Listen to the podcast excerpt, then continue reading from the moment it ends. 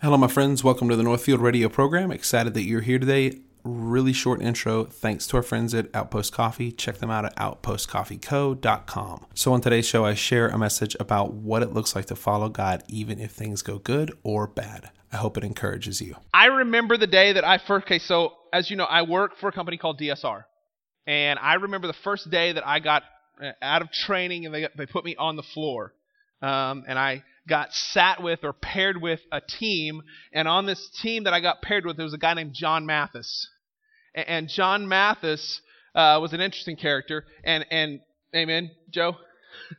And so I'm sitting at this, and we have the normal hi, hi, I'm Caleb, hi, I'm John, just the normal, you know, stuff. And then at some point, I leaned back in my chair and I said, Hey, John. This was just sort of my lead in for things, people at DSR. Hey, where do you go to church at? To which he immediately like went into orbit, completely lost it. He said, "Oh my gosh, you're one of those blankety blank blank blank blank blank blank blank blank blank people," and all the blanks were curse words. And he he went completely crazy uh, and began cursing and freaking out and just I can't believe you're one of those people and you're on my team. Oh my goodness, this is absolutely insane. I can't believe it. You're here. And so obviously we live in a culture, we live in a society that is hostile to the things of God. Amen. And biblical Christianity is not viewed or looked upon with any sense of respect. It's rather looked down and viewed and mocked, and it's looked on as backwoods and just plain stupid. And sometimes fear can creep into um, the way we run our lives, the way we walk. And Fear can creep into what we what God's called us to do. Sometimes God's called us to do specific things, and then fear can creep into our lives where we don't want to say anything. We don't want to say something. And but I, I want to say this as we begin this study in Daniel chapter one. Um, never be afraid to do the right thing. We never should be afraid to do what's right. And so, as we begin this text, Daniel chapter 1, I want to address something in, in the church world in which we live because sometimes we can do this. Um, we look at story. There are certain stories that we have in the Bible that we just sort of kind of understand that this is, these are children's stories. These are children's narratives. And so that's for children's Sunday school and this is not for big church. Right? So we have this narrative in our mind or this thought process in our mind that this story about Daniel is something that should be taught in a children's Sunday school class. Now, I'm not saying that we shouldn't teach this to our children. Amen. We should teach these stories to our children. Amen. That's what the Bible tells us to do in Deuteronomy chapter 6. So we should be teaching these stories to our children. But I also want us to understand that these stories have ramifications and applications for adults as well. Can I get an amen? Okay. So as we begin this, I want to read, and we're going to start in Daniel chapter 1, and we're going to start in verse 1. And we're going to start here and just read through some of this story in the third year of the reign of Jehoiakim, the king of Judea. So this guy, this, this gentleman is the king of Judea, of Israel, this area, Jehoiakim. That's a fun name. Amen. Nebuchadnezzar, the king of Babylon, came to Jerusalem and besieged it. And the Lord gave Jehoiakim, king of Judea, into his hands. So what just happened? The king of Babylon, Nebuchadnezzar, came and besieged the city. He came and took over the city. And as a result of that, Jehoiakim was handed over to the Lord. Lord, what did the Lord just do to Jehoiakim? Just said, You're, you're no longer going to be king here. Nebuchadnezzar is going to take over. so he gave him over into his hands with some of the vessels of the house of God and he brought them to the land of Shinar, to the house of his God, and placed the vessels in the treasury of his God. So what just happened there? There were several things that were taken out of Israel and placed in Babylon. There were several vessels. There were several things that were placed into Babylon's house of God. Notice it's a small g. It's not a big G. It's a small g. Then the king commanded Ashpenaz, his king eunuch, to bring some of the people of Israel, both of the royal family and of nobility, youths without blemish, of good appearance and skillful in all wisdom, endowed with knowledge, understanding, learning, and competent to stand in the king's palace and to teach them the literature and the language of the Chaldeans. So what just happened there? Not just not only did they take things, but they also took people. They took people with them. And who were some of those people? Verse 5. The king assigned them to a daily portion of food that the king ate and of the wine that he drank. They were to be educated for three years, and at the end of that time they were to stand before the king. And among these were Daniel, Hananiah, Mishael, and As- As- Azashar. Wow, that's a fun. Those are fun names. Of the tribe of Judah. And the chief of the eunuchs gave them names. Uh, Daniel he called Balthazar. Hannah he called uh, he called him Shad. Golly. Michelle, he called them he called him Meshaka. Holy cow. These are just I mean, what happened to Joe, Jim, and Larry? I mean, seriously. That would have been awesome. Like I'm gonna rename you from this really hard name to a simple name. I'm going to name you from a rather from Daniel to some Bashalza. Holy cow, that's a huge name. Ridiculous. So, Daniel was taken by force. This was not a, oh, you know, if you want to come, we've got this great job offer for you. No, this was a by force. Nebuchadnezzar, the king of Babylon, besieged Jerusalem and made himself the master over that area. He became, he took the king, he took what he wanted, who he wanted, as it pleased him, took, him, took all that away.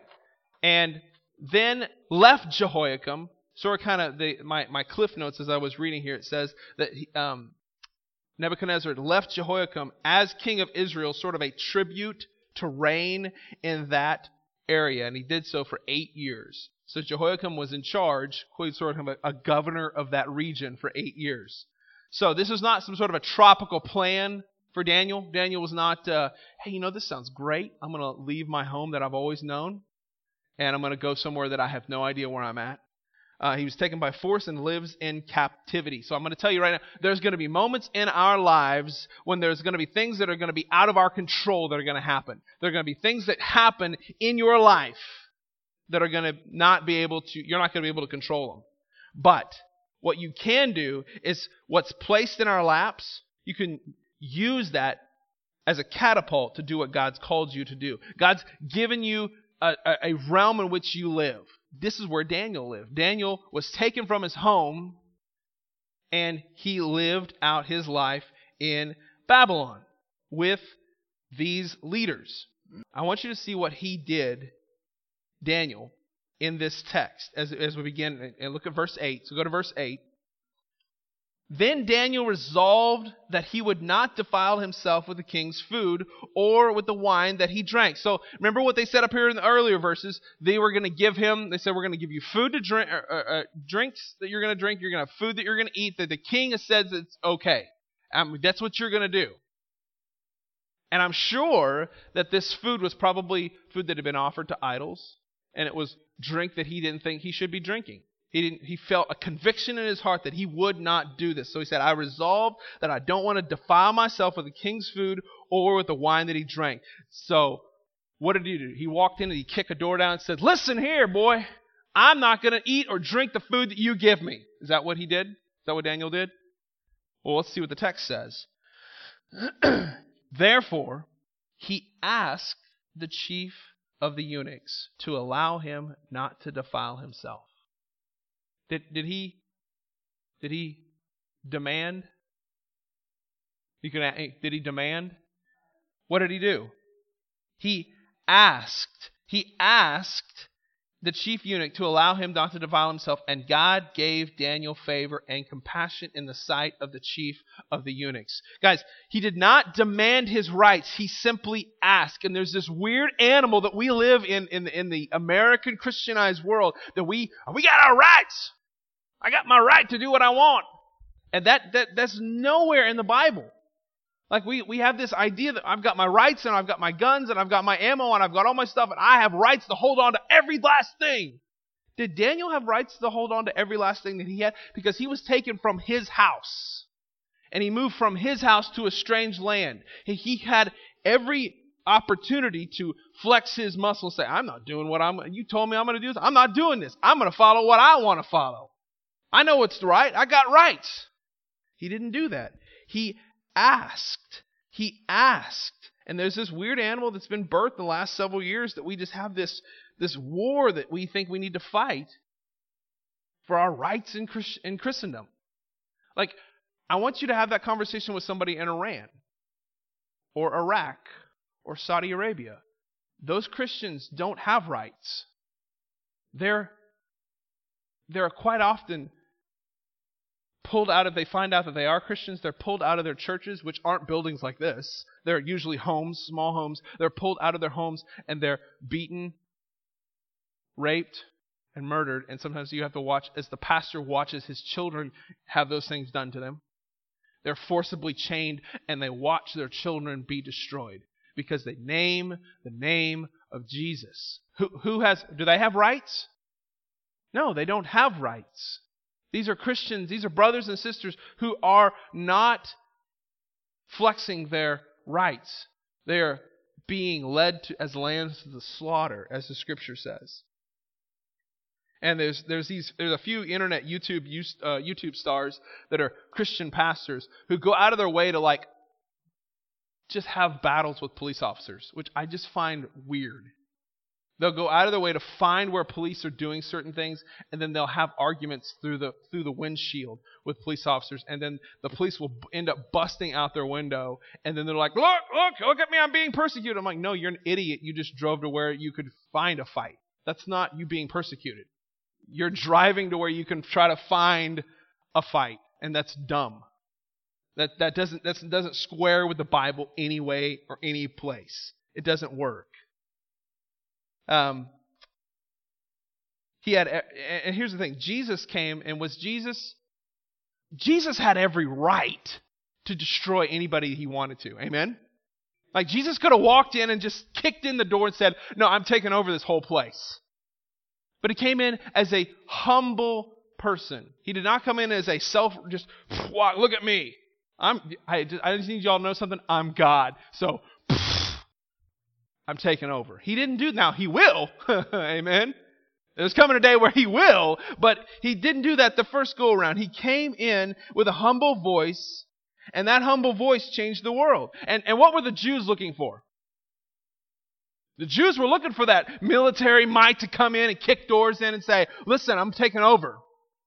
But he didn't. Jesus did not come in as a military force or a military leader. He came as a sovereign savior. And Daniel followed this same kind of mindset. He followed this example. He was humble. He asked for permission. And when he asked in a humble attitude, what happened? God gave him favor. That's what the scripture says. That he asked this eunuch to allow him not to defile himself, and God gave him favor in the sight of the eunuchs. And the now he yeah he did give him favor, but there was some conversation that went on between the eunuch and Daniel. The chief eunuch said to Daniel, "I fear my lord the king." Now, is that lord capitalized?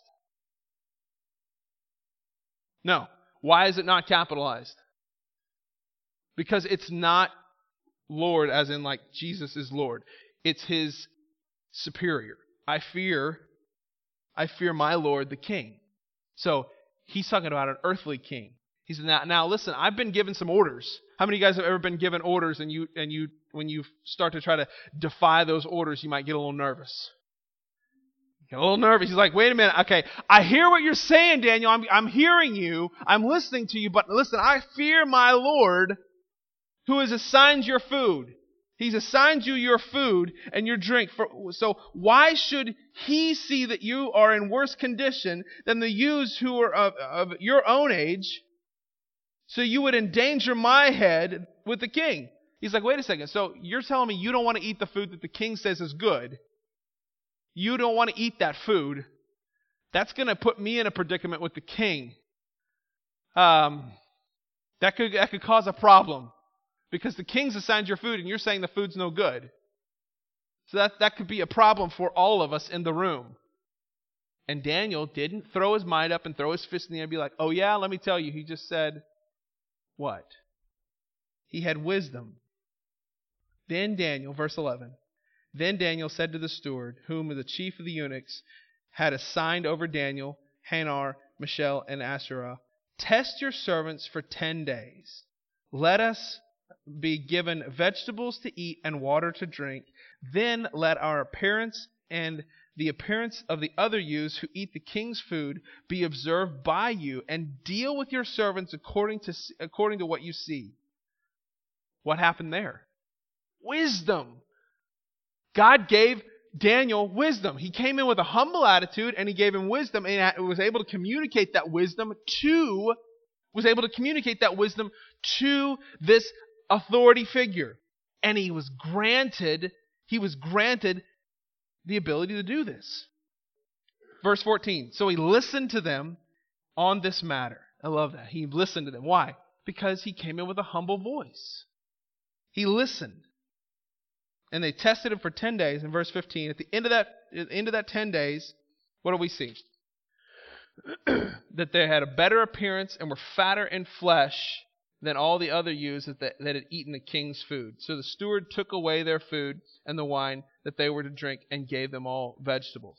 So he didn't he, he had a conviction. Daniel had a conviction. He said i do not want to defile myself with the world now, we as Christians have that same thing. We don't want to defile ourselves with the world. But here's what we do sometimes. We throw our might around. We're like, oh yeah, let me give you a, big old debate. Instead of being prayerful about things and being humble and being respectful, we want to throw our weight around and show us how, show who has rights and who doesn't have rights and how strong I am because look at me.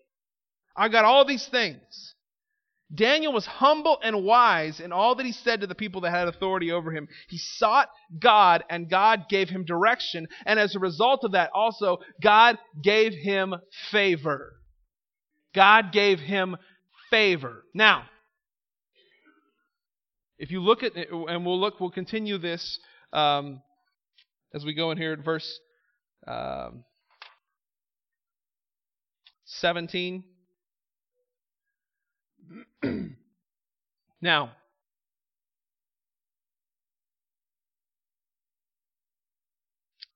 as these youths, God gave them learning and skills in literature and wisdom. Daniel had understanding in all visions and dreams at the end of the time when the king had commanded that they should be brought into the chief of the eunuchs and brought to them before Nebuchadnezzar. So there's all kinds there's he's becoming really good at interpreting dreams and understanding visions and being he's becoming incredibly smart in these realms. God is giving him favor on a massive scale giving him favor in all areas all these different areas and the king, verse 19, the king spoke to them among all of, all of them. None was found like Daniel, Hanar, Mishael, and Azariah. Therefore they stood before the king, and in every matter of wisdom and understanding about which the king had inquired of them, he found them ten times better than all the other magicians and the and the uh, enchanters that were in the kingdom. So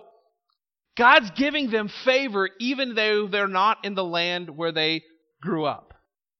He gave him favor. Now, when that tends to happen sometimes, what, what happens to the people around as the outsiders, the newbies that get the job, or they step in and they get the new uh, new hire or whatever, and they start getting promoted. Things begin to happen. There tends to this thing happens when God gives favor to some folks. Sometimes what happens is other folks get bent out of shape. You ever had a promotion and somebody else got bent out of shape? Nobody? Okay, couple. All right, couple. Come on now. You get a promotion and somebody gets bent out of shape. Now, this can happen sometimes. Go flip over to Daniel chapter 6. Just a couple pages over. Go on. Go with me. Daniel chapter 6. now, I want us to look at this because as you see this, I mean, don't be afraid ever to do what's right. Never be afraid to do what's right. And that's what Daniel did. Daniel was never afraid to stand up for what he believed in, but he did it in such a way that he had a humble voice. And what happened? Does humble voices carry further?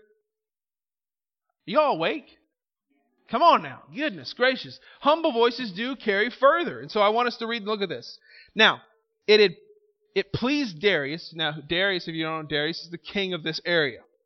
To set over his kingdom 120 satraps. Now, you're like, what in the world is a satrap? A satrap is like a governor or a regional uh, manager. Uh, so he's set up 120 satraps to be throughout the whole kingdom, and over the three, and over them they had three presidents. So there's this 120 regional governors, and over those 120 regional governors, he sets up these presidents. There's three of them, whom Daniel, Daniel was one of them. So Daniel's one of these three bigwigs in the kingdom. So there's three main leaders that are over these other regional governors, and Daniel is one of them. He's getting, he was, he was forcibly pulled out as a slave, and now he's beginning to prosper where he's at. Amen? He's beginning to prosper in the places where he's at.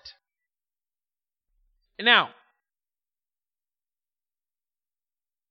over, oh, there was these three presidents. Let me continue verse 2 over these three presidents, of whom Daniel was one of them, and the satraps was, um, and he was given account, so that the king might not lose or suffer loss. Then Daniel became distinguished above all other presidents and satraps because of an excellent spirit that was in him. And the king planned to set him over the whole kingdom. Holy cow. So he went from slave all the way now he's being set over the entire kingdom. Why? Why? Because there was this excellent spirit that was found in him. Then, then look what happens. Then the, the trap begins to be set. The presidents and the satraps sought to find ground of complaint against Daniel with regard to the kingdom, but they could not find they could find no ground for complaint against any or any fault because he was faithful and no error or fault was found in him. Then these men said, "We shall find we, the only way we're going to find ground for complaint against him is that we use what? The law of his God. We know that he's devoted to God. We know that he loves Jesus more than anything else. So we're going to use this to get him where we want him. We're going to use this to get what we want. Verse 6 Then the presidents and the satraps came by agreement and the king said to them, O King Darius, live forever. I love this. Look at this. This is this whole thing makes me wonder how smart Darius really was. Because when you read this, they're like, I could just see him waltzing into the kingdom or into the king's throne room. King Darius, live forever all the presidents in the kingdom uh, of the kingdom, the prefectors, the satraps, the counselors, and the governors all agreed. So there's all these people, dozens and dozens and dozens and dozens of people that have all come together and they said, listen, here's what we're going to do. We're going to conspire against this Daniel because Daniel is prospering and we're not, and I can't have that. So I'm going to step in here. We're going to try to make him, we're going to, we're going to destroy him, and we're going to use God's law to destroy him. How crazy is that? So they continue here, and they and they say, uh, "We shall establish an ordinance to enforce an injunction that whosoever makes petition to any god or man for thirty days, except you, O king, should be cast in the lion's den." Now, this is the point where I'm thinking, as a leader, as as the king, I'm going to be like, "Why just thirty days? Why can't we go longer than thirty days?" I mean, if this is so important, it's so important. Why is 30 days just the, the, thing that we need to have? Why is it? What's this testing period? I, I would have asked questions, but Darius didn't because Darius is a little conceited, maybe. Oh wow! Look at all these guys. They want to. They want to make me sort of like the god of this region. I like this. That speaks into a lot of our lives because a lot of us love to get puffed up, and when somebody speaks into us like that, we're like, "You think I'm awesome? Great!" Like that's really great. Thank you so much for letting me be a part of this. I want to be. Yes, yes, yes, let's do this. So, verse 8 Now the king established the injunction and signed the document so that it could not be changed according to the laws and the Medes of the Persians. Now, I want to just speak in that from when I was a kid, my dad would say would do something. Like he would make, you know, a command to David and I. And he'd say, This is like the laws and the Medes of the Persians, it's not changing. So Like we something would happen and dad dad would say, "Okay, this is what I want you to do. You're going to clean this area of you dig those holes." Dad, we don't want to. I've made my command. It's like the laws of the Medes and the Persians. Dig it. Uh Okay. So, this if you keep reading it says it cannot be changed. Therefore, the king Darius he signed the document in the injunction. Now, the law had been changed. He had the right to, to worship God, didn't he? Daniel had the right to still worship as God because he was doing that. But there's now been placed a man made law in front of him that he can no longer worship God. So what does he do in verse 10? Does he go jump on board and try to sign a bunch of petitions to try to, oh, we're gonna we're gonna fight this. I gotta find my representative. I gotta fight this. I gotta go to my legislator and fight this. Is that what he did? No, he said, when Daniel knew this document had been signed, he went to his house, where the windows in the upper room and the chamber were open towards Jerusalem, and got down on his knees three times a day and prayed and gave thanks to God before his give thanks before his God as he had done previously. So he didn't change anything that he had done before. He didn't say, "Well, the law is no the law, law says I can't pre or can't uh, pray anymore. So guess what? I'm not going to do that because man made a law, and I'm not going to follow the laws of God any longer. I'm going to do what, what man has told me to do. No, that's not at all what happened. It, they continued, he continued doing the exact same thing that he had always done. It always done.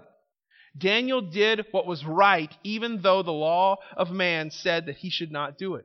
Now, God's commands will, I'm going to tell you this, God's commands will always be higher than man's commands. Amen? So, for instance, if the TV came on this afternoon and our government leaders stood up and said, listen, we've passed a law and uh, it's illegal to follow and worship Jesus, which that happens in some countries in this world.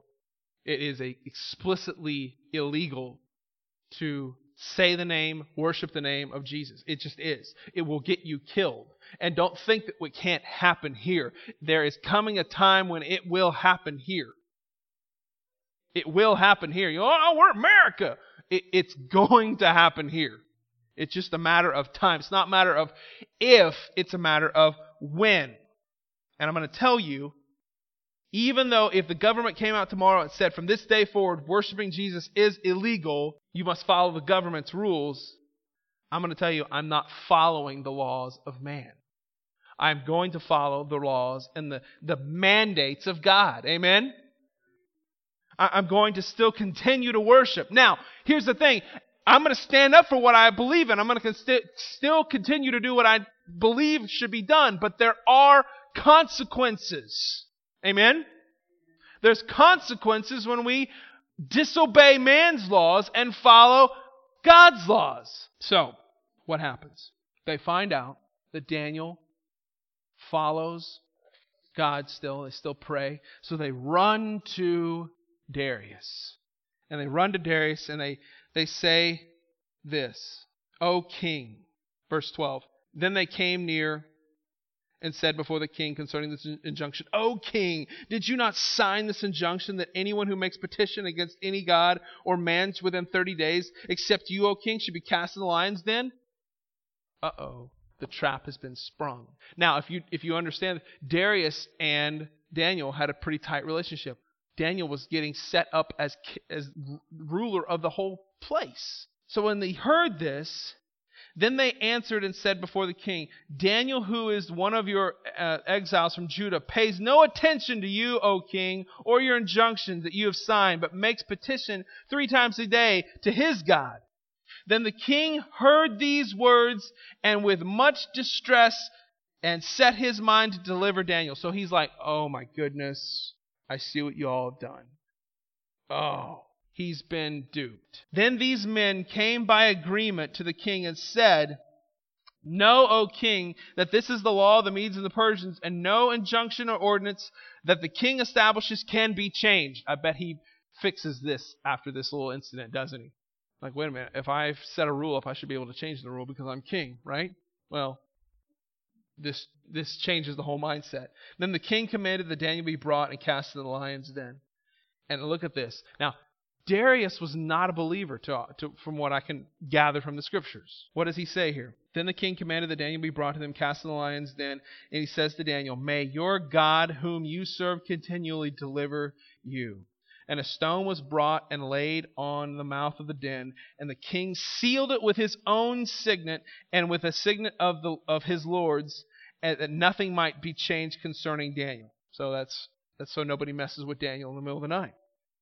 Then the king went to his place and spent the night fasting with no diversions were brought before him and slept fled from him. So he is broken hearted over this because he loved Daniel. He loved that Daniel was a, a, an asset to him. He loved that Daniel was a part of his kingdom. And so he lost sleep over this. That he made a decision that was ungodly. That he made a decision that was followed after the whims of men. He lost sleep over this. He was very concerned. And so he fasted, didn't eat, didn't have any diversions, nothing other than the thought of Daniel was in his, the forefront of his mind. Don't be shocked. Don't be shocked when evil men and women come against you when you follow Jesus well.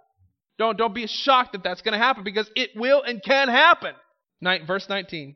Then at daybreak the king arose and went with haste to the den of the lions, and he came near to the den where he where Daniel was, and he cried out in a tone of anguish. So I can just feel this. This king is saying, Daniel! Daniel, oh, Daniel, servant of the living God. Now he's moved from, what has he moved from? He's moved from the God that you serve to, wait, Daniel, servant of the living God. So it's not just the Daniel, the God you serve, but it's God the living. So his mindset's changed a little bit here, hadn't it? It's moved from the God you serve to, wait, he's the living God for all of us here. All right. Has your God, whom you serve continually, been able to deliver you from the mouths of the lions? Then Daniel said to his king, O king, live forever. My God sent an angel to shut the mouths of the lions, and they did no harm to me because I was found blameless before him. Yes! Now, here's what I'm going to say about this. This whole idea of being afraid to do what's right, being afraid to stand up for Jesus where you are. Don't be afraid because God will be with you. God will be with you. Just place your trust and your hope in Jesus and let Jesus handle what may come. Now, here's what I'm not going to do for you today because this is super easy. I could, I could this morning say, you know, if you follow God, if you follow God, all your lions' dens are going to be handled. Now, this was an example of God delivering Daniel from adversity and suffering. Now, was Daniel fearful maybe in the beginning? Maybe, but when the I'm sure when the angel showed up, could you imagine being in the lion's den and the, the angel just like, "Hey, I'm here. Don't don't worry. I'm gonna shut these mouths of these lions. It's still gonna be okay." So, I mean, there's, there's churches in Bartlesville, Oklahoma that have that message that, listen, if you get Jesus, your lion's dens are handled. It's going to be awesome. You and I might put foreign armies to flight. There may be days where we're going to put foreign armies to flight and we will shut the mouths of lions, but there may be some days where we're going to get sawn in two. And what I'm trying to make us understand here is that these pictures that were being painted in the scriptures of our men and women that have followed and loved Jesus with everything they've had, and some succeeded very well, and others died. And the point that I'm trying to make here is that Jesus, and when you get Jesus and follow and worship Jesus, He is more than enough. And Jesus is not to be just an end, He's not, He's not meant to be an end to a means, or a, a, a, a means to an end. But rather, He is an end all be all.